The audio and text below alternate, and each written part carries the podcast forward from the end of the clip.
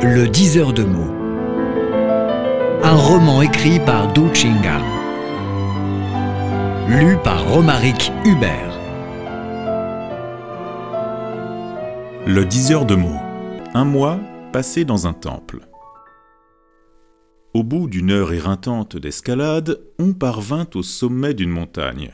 Le soleil couchant allait toucher l'horizon. À trois cents mètres au loin voltigeait une fumée noirâtre. Entre les branches chatoyaient des toits aux tuilettes dorées. Un ruisseau limpide chantait entre les rochers. Les deux amis soufflèrent un bon coup, se reposant un petit instant. La fumée congédie de loin le dernier rayon, devant le temple vagabonde la perplexité. Un disciple interroge l'essence du Bouddha, le doyen se contente de montrer une table en bois. C'était un poème improvisé par tout bien inspiré et structuré, sa merveilleuse prosodie comporte des signes précurseurs. Dado ne tarda pas à le congratuler. Félicitations, c'est un beau texte, issu d'une solide formation en lettres que tu as reçu tout enfant.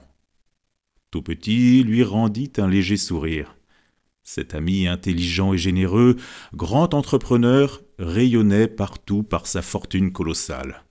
Le riche marchand se distinguait de ses pairs par sa sensibilité poétique soutenue par une croyance suprême.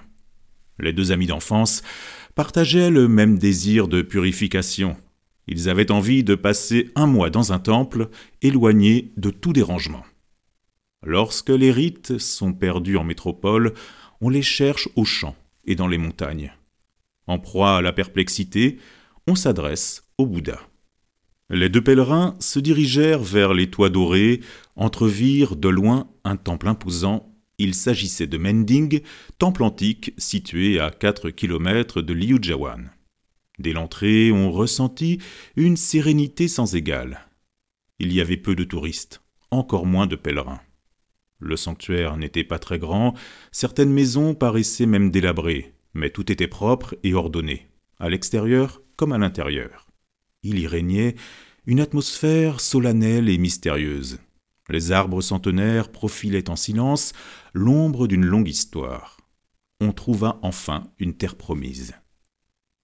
Un grand sac sur le dos, les deux amis se précipitèrent vers le palais principal, se prosternèrent aux pieds de Shakyamuni ils passèrent ensuite au sanctuaire où reposait le fondateur du temple, nommé Huiming.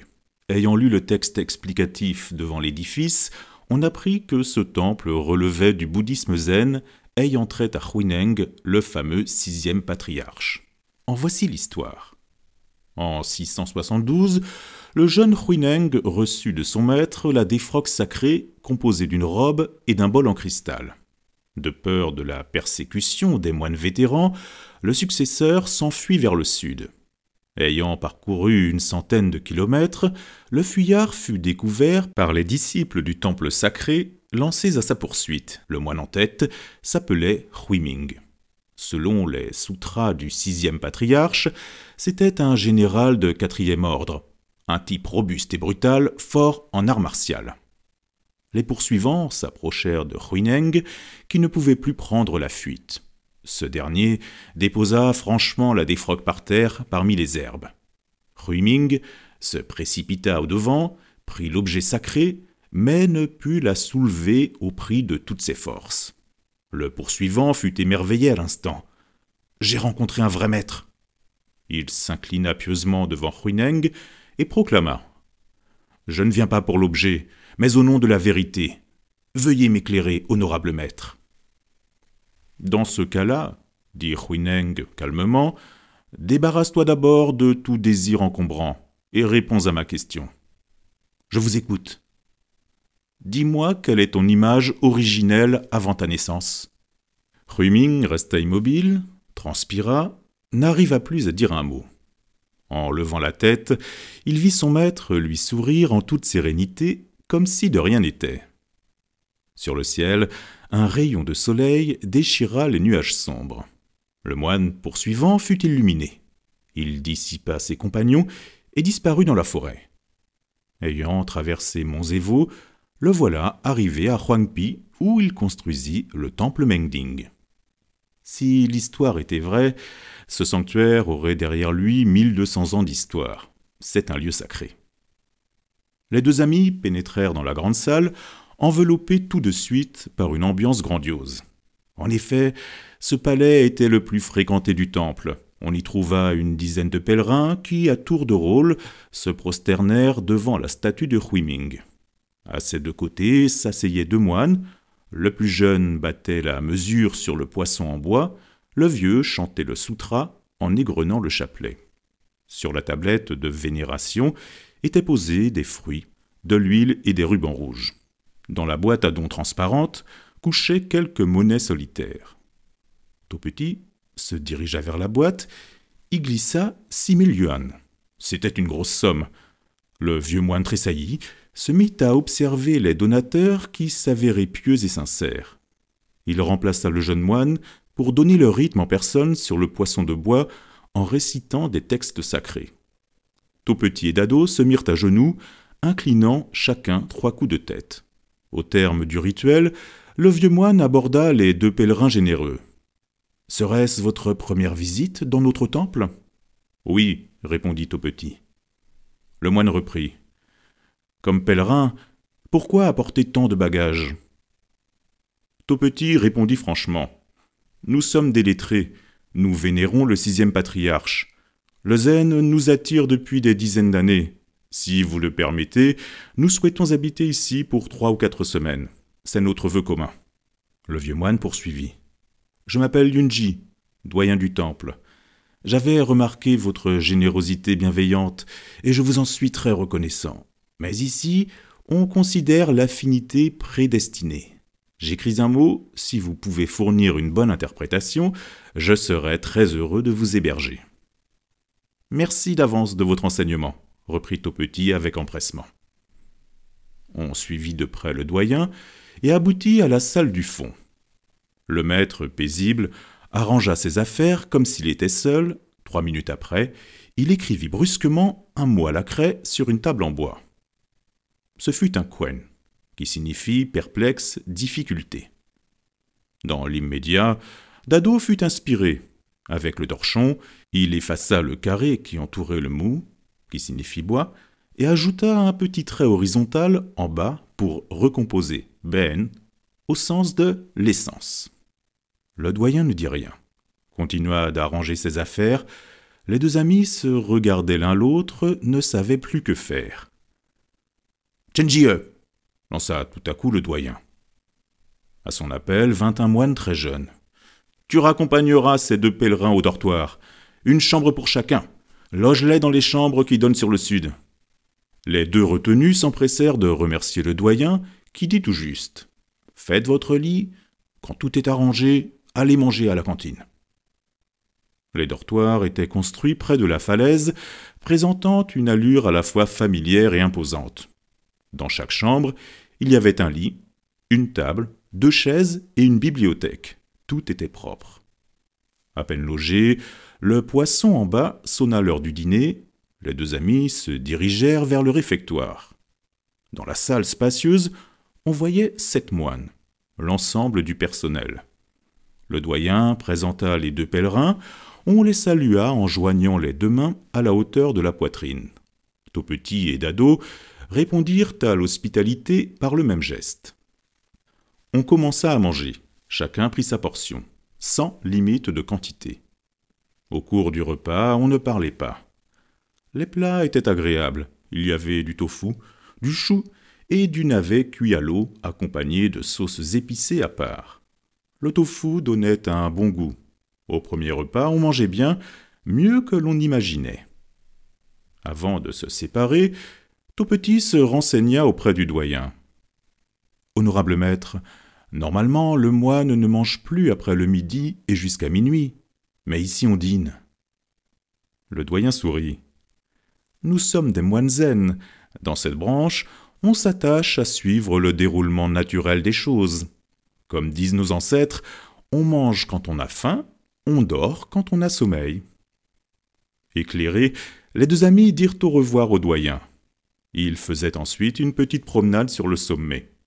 À regarder de haut, le temple s'enveloppa déjà de brouillard bleuâtre. Au loin, sur la plaine, tout paraissait petit et flou. Mais Jawan se distinguait nettement par ses maisons jaunes. L'étendue devant, tout rond, ressemblait au soleil, alors que le bois de bambou de derrière épousait la forme d'une lune croissante. On aurait dit deux astres qui brillaient en même temps. Cette simultanéité évoquait le fameux caractère Jao, qui signifie briller aux éclats, introduit par Ségalène dans son poème. C'est un mot inventé par Wu Zetian, première impératrice chinoise sous la dynastie des Tang qui a régné entre 618 et 907. La clé inférieure, Kong, représente le ciel, surmonté de Ming, qui signifie clair, qui se compose de Dieu, soleil, et de Yue, qui signifie lune. En fonction de cette géomancie particulière, on racontait partout que Liyujawan était le berceau des rois et des empereurs. La nuit tombait. Les hauts sommets éloignaient les pèlerins du vacarme du bas monde. Tout petit en fut touché et confia à son ami. Le paysage varie selon l'angle de vue et la disposition intérieure. D'ordinaire, il est impossible de savourer une telle sérénité. À se faire demi-moine, on s'identifie malgré soi à l'eau et à la montagne. On prend de la distance avec le monde d'ici-bas. Tu as raison, murmura Dado. Tout change en fonction du temps et de l'espace. Le jour où l'on devient un vrai moine, il y aura un univers tout à fait différent. À ces mots, il pensa à Hongyi, intellectuel renommé, converti au bouddhisme à la quarantaine. En se dépassant, il dépasse tout. Alors que lui, Dado, n'est qu'un passager qui se moque du monde, de son arrogance, et qui vénère le Bouddha à ses heures perdues. La nuit tranquillise l'âme. Plus on monte, plus on se rapetisse. Les deux pèlerins retournèrent au dortoir. Sur la montagne, il y avait de l'électricité et de l'eau courante, la vie matérielle était commode. Tout petit avait éteint son portable, interrompu tout contact avec l'extérieur. Le lendemain matin, tous deux se levèrent de bonne heure et avalèrent deux bols de riz. Ils rendirent ensuite visite au doyen qui les informa de leur occupation et des règles élémentaires. Cultivés et croyants, vous connaissez sans doute les interdictions du temple. Il y est défendu de tuer les êtres vivants, de manger de la viande, de s'adonner à la débauche et de mentir sans scrupule. À part ça, tout est permis. On ne se cantonne pas aux rites trop compliqués, nous considérons le cœur simple et le naturel. Vous pouvez lire, écrire, réciter les sutras et participer aux messes. Vous devez chaque jour participer aux tâches quotidiennes. Dès lors, la vie se déroulait en bon ordre, paisible et naturelle. Les deux hébergés lisaient et priaient comme les autres moines. Chacun tenait un journal.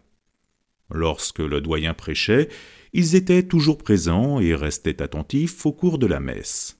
Dans la journée, ils fendaient du bois, cultivaient la terre, balayaient les cours et aidaient à préparer les repas. En bonne entente avec les moines, ils faisaient un peu de tout, observant strictement le principe du zen qui ne travaille pas, ne mange pas. Dado prenait un grand plaisir à cultiver des légumes. Dans le potager, il y en avait une dizaine de variétés. Les concombres étaient longs et tendres, les tomates juteuses et délicieuses, tous bio. On en dégustait quand on voulait. Au centre du potager couchait une petite mare à l'eau pure, parsemée de nénuphars et de fleurs de lotus. Autour de l'eau voltigeaient des libellules de toutes les couleurs. Les grandes demoiselles reposaient le plus souvent sous le support des loufas, les petites adoraient effleurer l'eau. Entre les herbes, leurs ailes vibraient gracieusement dans l'air, on dirait des fées voletantes. Dado raffolait d'une espèce surnommée demoiselle soviétique. Cette libellule avait de grands yeux luisants, tout bleus, avec une longue queue verte jaune. D'une rareté légendaire. Dado ne l'avait vue que deux fois quand il était petit, n'ayant jamais pu l'attraper. La seconde rencontre se fit à Jawan. La soviétique reposait sur une plante, mignonne et fascinante. Dado avait six ans. À la vue de sa favorite, il oublia tout, ignora tout spectacle sur son chemin. En tendant ses doigts en forme de pince, il avança à pas de loup, s'approcha de l'insecte. La soviétique était très vigilante.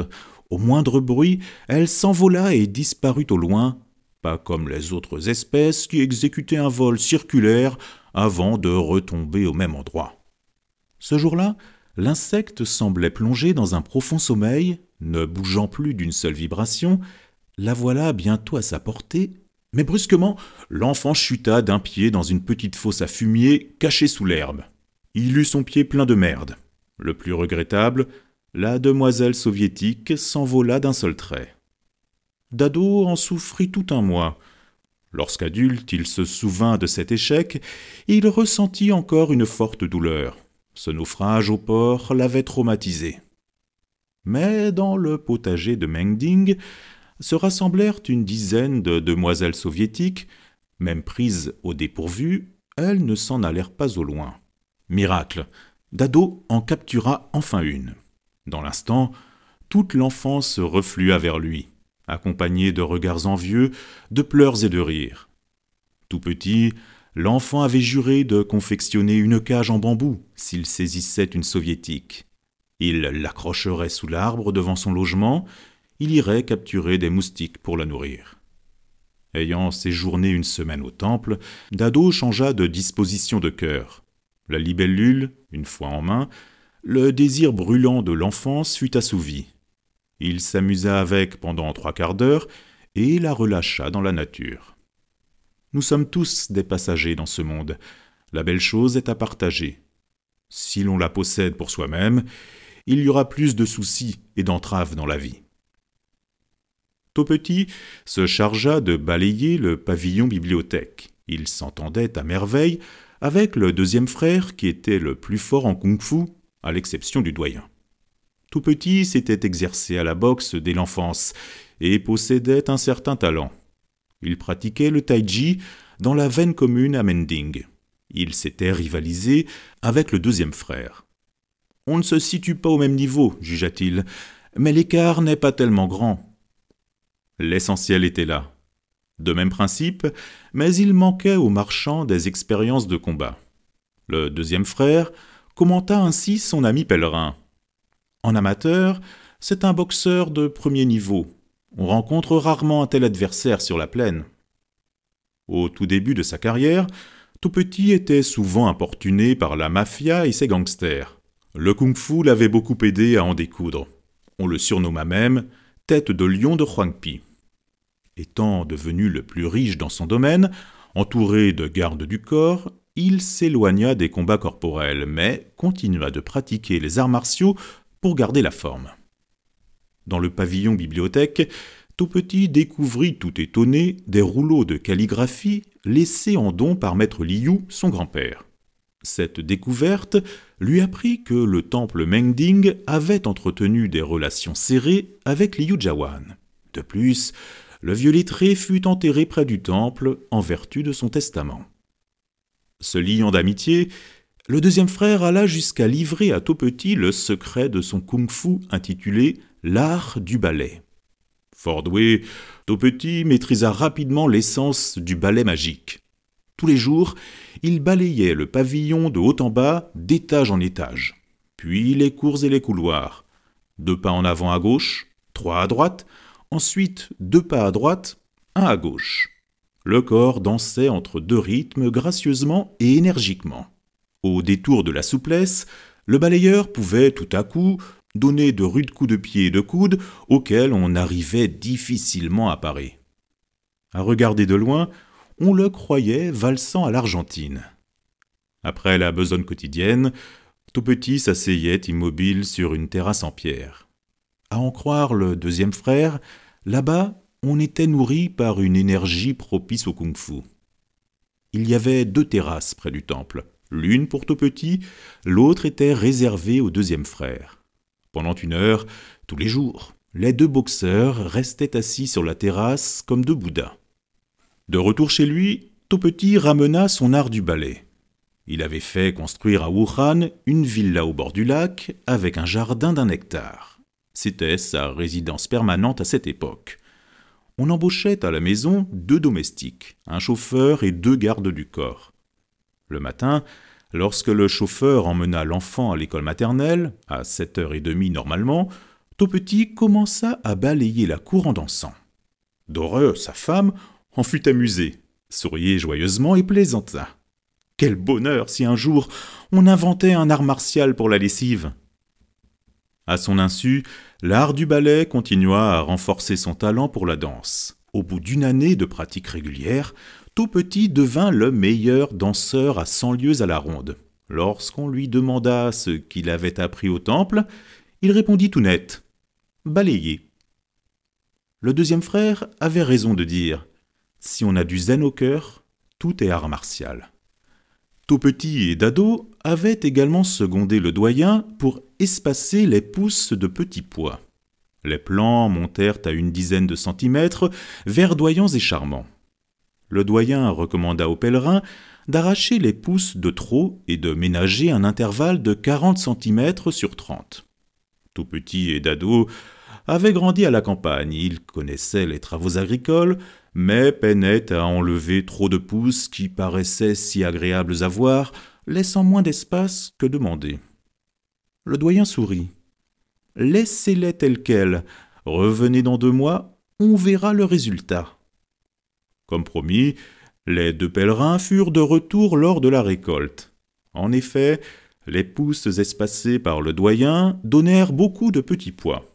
Celles aménagées par Petit et Dado avaient des tiges longues et des feuilles foisonnantes, mais portaient peu de fruits.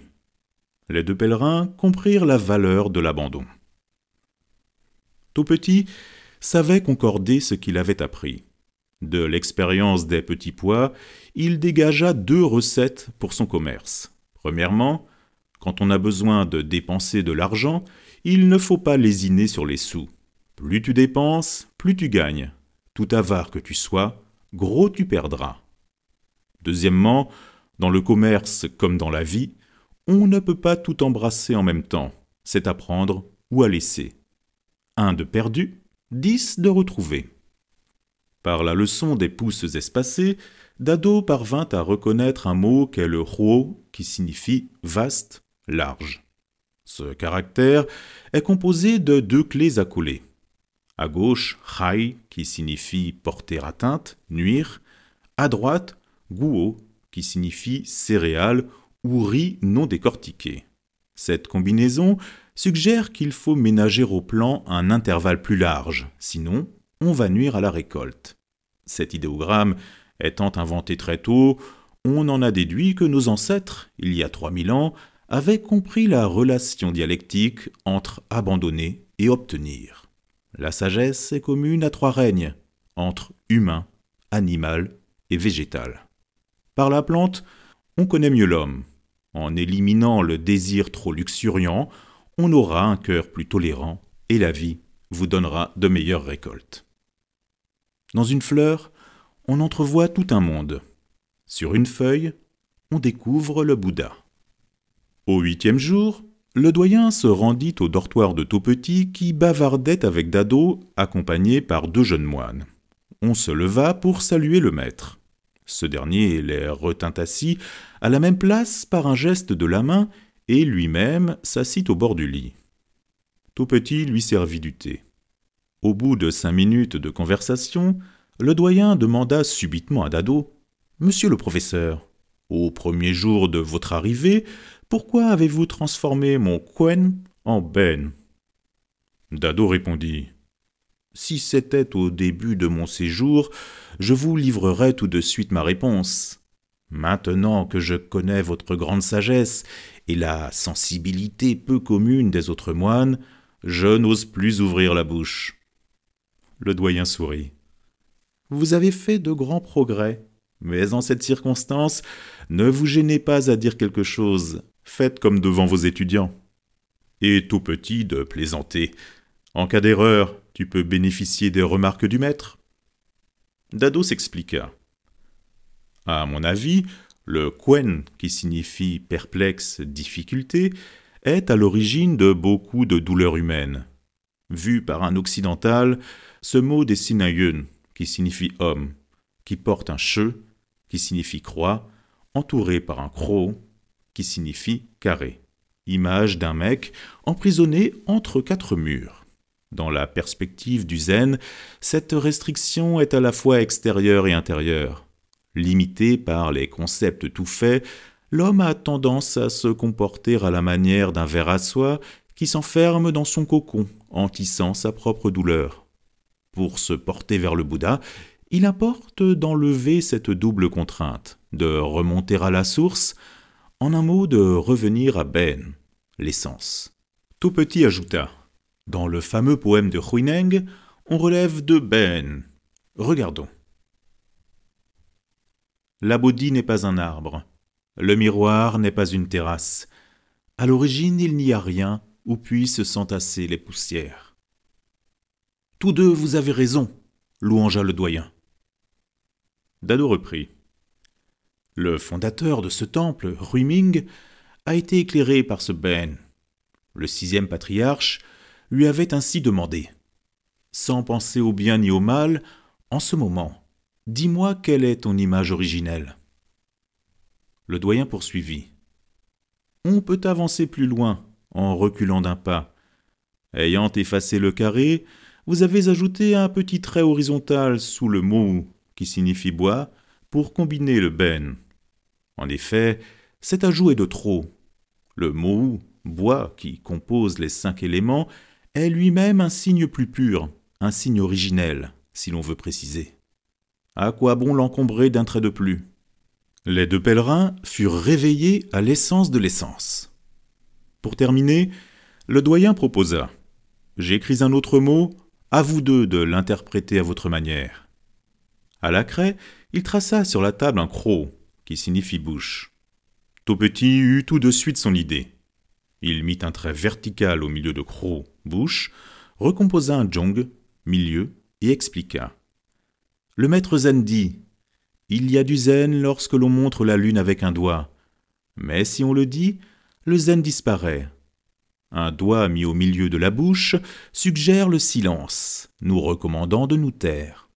Le zen se transmet en dehors des doctrines et loin des mots. Le doyen s'exclama Bravo Bravo Aux deux jeunes moines, il conseilla Chenjie et Fujie, vous avez à apprendre auprès de ces deux pèlerins. Dado lui ajouta du thé. Le doyen en but trois gorgées et continua. C'est un mot vieux d'histoire et riche de connotations. À quatre kilomètres d'ici, vers le sud, on trouve un village nommé Liujawan. C'est un haut lieu. Il y a 600 ans, l'empereur Jianwen s'est réfugié dans la forêt de bambous derrière ce village. Avant son arrivée, il a légué un mot aux villageois. C'est Zhong. En fait, la boxe pratiquée dans notre temple porte le mot de Zhonggongquan, Tai Chi Chong. Elle a été transmise par Li Yuan fondateur de Liu Jawan. Tout petit et Dado furent surpris et émerveillés, se regardaient l'un l'autre. Dado murmura Tout petit et moi, nous sommes issus de Liu Jawan. Lui descend en ligne directe de Liuan. Moi, je suis dans la filière indirecte, du côté maternel. Vous connaissez sans doute Liu Guide, sous l'appellation honorable de maître Liu. Bien sûr, répondit au petit, c'est mon grand-père au doyen de se stupéfier. Il tapa sur l'épaule de tout petit et dit avec émotion Quelle coïncidence C'est ça l'affinité prédestinée. À partir de la dynastie des Ming, depuis 600 ans, notre temple entretient des relations étroites avec Liu Jawan. Liu I et Liu II fréquentaient Mengding. Lorsque les deux frères sont devenus riches, ils faisaient régulièrement des dons au temple. Votre grand-père est l'ami intime de mon maître à moi.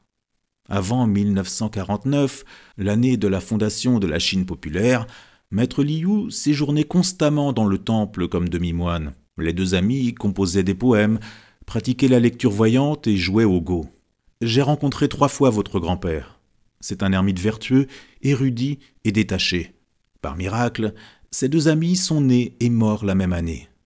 Mon frère a participé à l'enterrement de votre grand-père décédé six mois plus tard que mon maître. Leur tombeau se distanciait de 700 mètres à vol d'oiseau, séparés par une vallée. Mais pour passer de l'un à l'autre, il faut deux heures d'escalade.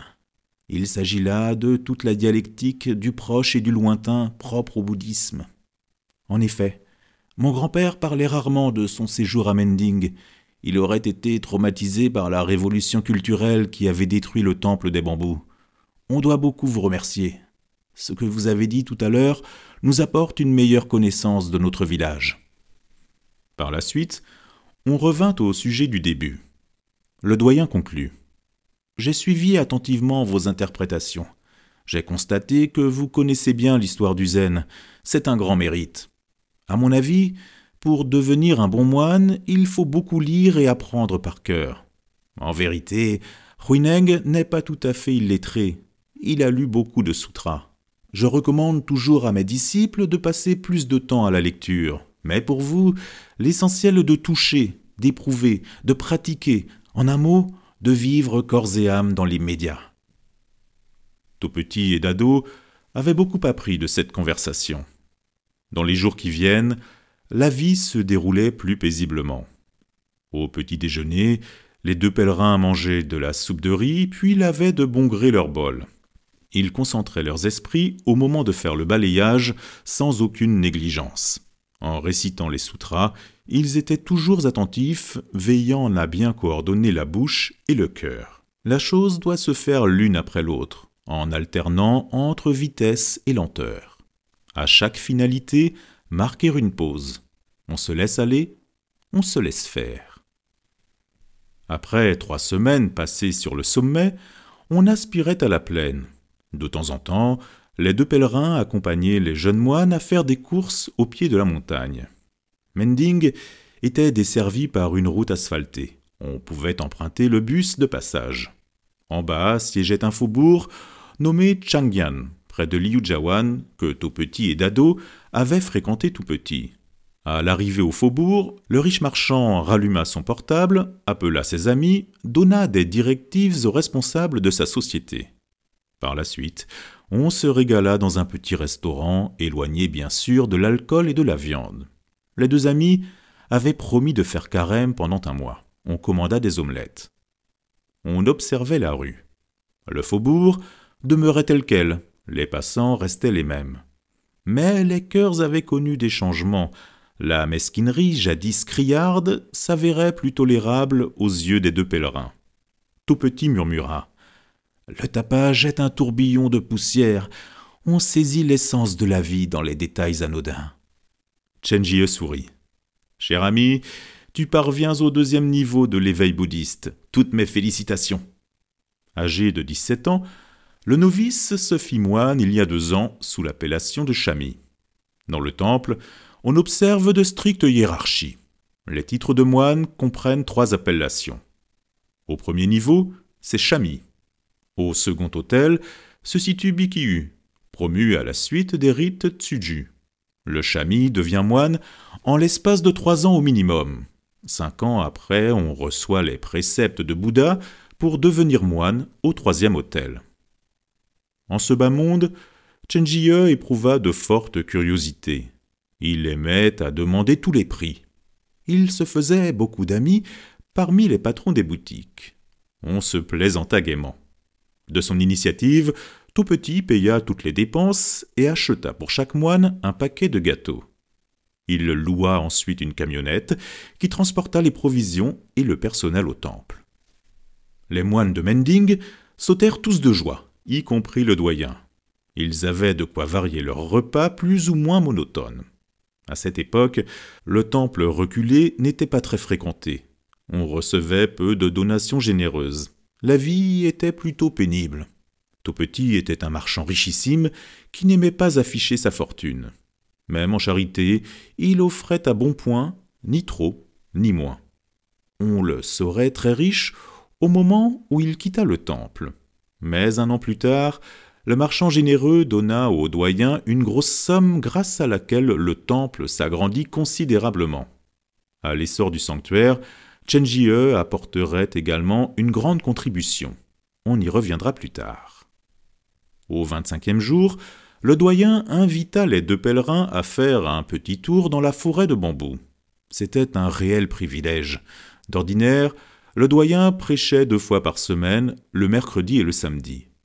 La première séance était réservée aux moines, la deuxième se destinait aux pèlerins plus nombreux. Dans la semaine, il commentait les sutras du sixième patriarche. Le week-end, il brodait sur la sagesse quotidienne avec des propos apparemment simples. Sans chercher à savoir, on reste dans la quiétude. Sans chercher à voir, on vit naturel. Loin des débats, on est proche de la sagesse. Pardonner est synonyme de se détacher. Se contenter de peu permet de laisser tomber l'encombrant. Aux yeux d'un homme au cœur petit, le monde ne sera jamais grand. Celui qui ne trouve pas de sérénité dans son cœur sera toujours perturbé et superficiel là où il va. Au bout d'une flânerie, les deux promeneurs se reposaient chacun sur une pierre. Tout petit demanda au doyen Comment appréhender le yan dans le mot Yan, la nature Le doyen répondit C'est un verbe au lieu d'un nom qui signifie fonctionner de lui-même. Lao Tzu a dit L'homme imite la terre, la terre imite le ciel, le ciel suit le Dao qui fonctionne de lui-même, tout naturellement. On doit se laisser aller. Un jour, sous la dynastie des Tang, qui a régné entre 618 et 907, un moine demanda à Zhaoju, qui a vécu entre 778 et 897, Quelle est l'essence du Bouddha? Le maître retourna la question. Tu as mangé de la soupe de riz oui. Alors, lave le bol. Le moine fut illuminé. C'est ça le naturel. Dado intervint à son tour. On dit souvent que l'initiation au zen est à la fois facile et difficile. Que pensez-vous de cette dialectique? Le doyen répondit. C'est dur de s'initier au zen. Au tout début, le moine doit prononcer quatre serments. Éclairer les gens entêtés au nombre infini, se couper des ennuis innombrables, apprendre les connaissances bouddhistes sans limite, devenir Bouddha au travers des obstacles sans fin. Mais dans la pratique, il y a tout un côté de simplicité. À ce propos, le maître Shuduan a composé un fameux poème. On mange quand on a faim, on se couvre quand il fait froid. Quand on a sommeil, on étend ses jambes pour dormir. Contre la chaleur, on aime s'éventer. On en vient à deux phrases simplifiées. Manger quand on a faim, dormir quand on a sommeil. Apparemment, c'est très simple. Au fond, non. Parce que beaucoup de gens sont perturbés au moment de manger. Ils pensent aux querelles, à la déception de ne pas être promus. Avant de dormir, ils se souviennent qu'ils n'ont pas bien mangé, et de ceci et de cela. Ayant bien dormi et sans la faim, il se lance fébrilement à la poursuite de nouveaux gains et de plus grande renommée. Tout petit et Dado suivaient attentivement la prédication du maître, exposée au vent frais qui caressait leur visage.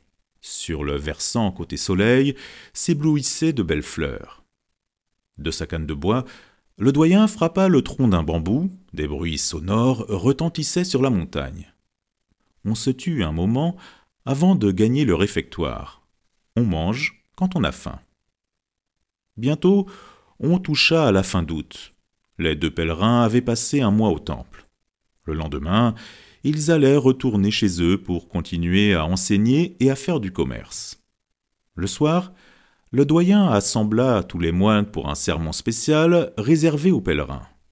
De nouveau, le maître écrivit sur un tableau noir deux caractères que sont Kwen, qui signifie perplexe, et Ben, essence, et questionna les deux pèlerins. Vous avez séjourné un mois au temple. Qu'est-ce que vous avez à dire à nouveau sur ces deux mots? Tout petit prit la parole. Le cinquième patriarche Rongrun a dit Sans connaître le cœur de Ben, essence, on reste toujours dans Kwon, perplexité. L'essentiel pour nous est de supprimer l'entêtement. Le monde est illusoire, on doit considérer le sans forme et le sans demeure se débarrasser du superficiel et demeurer au sein de l'essence. Formidable commenta le doyen. Tu as passé ici un mois fructueux. À Dado d'expliciter ses acquis intérieurs. Il murmura. Sur ces deux mots, j'ai beaucoup à dire, mais une force invisible m'empêche d'ouvrir la bouche. J'aimerais bien savoir, par ce dilemme, il s'agit de destruction ou de construction? Le maître leva en haut sa canne et dit doucement J'ai soif. Dado lui servit du thé. Mais le doyen retira brusquement le bras qu'il avait tendu pour prendre la tasse. Au dépourvu, Dado se ressaisit au bout de trois secondes. Il déversa la moitié du thé et but le reste. Par la suite, il s'inclina respectueusement devant le maître, suivi par Petit, qui exécuta le même geste. Le doyen proclama J'ai sommeil. Allons tous dormir. Ainsi prit fin le sermon d'adieu. Le lendemain matin, Petit et Dado se levèrent de bonne heure. Tout fut arrangé. Au premier jour, ils avaient porté deux grosses valises. Sur le point de quitter le temple, chacun n'avait qu'un seul sac à main. Dirigés par le doyen, les moines se rangeaient près du portique pour faire les adieux. Les premiers rayons de soleil doraient les toits et les arbres, irisaient le ruisseau. De toutes parts, on entendait chanter des oiseaux. Une Mercedes-Benz de luxe arriva au sommet. Le chauffeur descendit en vitesse de l'automobile, s'adressa respectueusement à Tout-Petit. Monsieur le PDG, je suis là à votre disposition. Tout-Petit blâma sans merci. Qui t'a dit de me prendre au sommet de la montagne? Le chauffeur voulut s'expliquer. Le patron l'empêcha d'un geste de la main. Attends-moi au pied de la montagne, dans le faubourg de Changyan. Le chauffeur repartit docilement. On se dit au revoir sous le portique en marbre. Les deux pèlerins tournèrent promptement le dos et descendirent la pente. Pour l'aller, ils avaient pris un sentier. Pour le retour, ils empruntèrent la grande route. Le doyen et les moines restèrent toujours à la même place, à les suivre silencieusement du regard. Les deux pèlerins ressentirent la chaleur des larmes projetées sur leur dos. Ils poursuivirent leur chemin sans retourner la tête.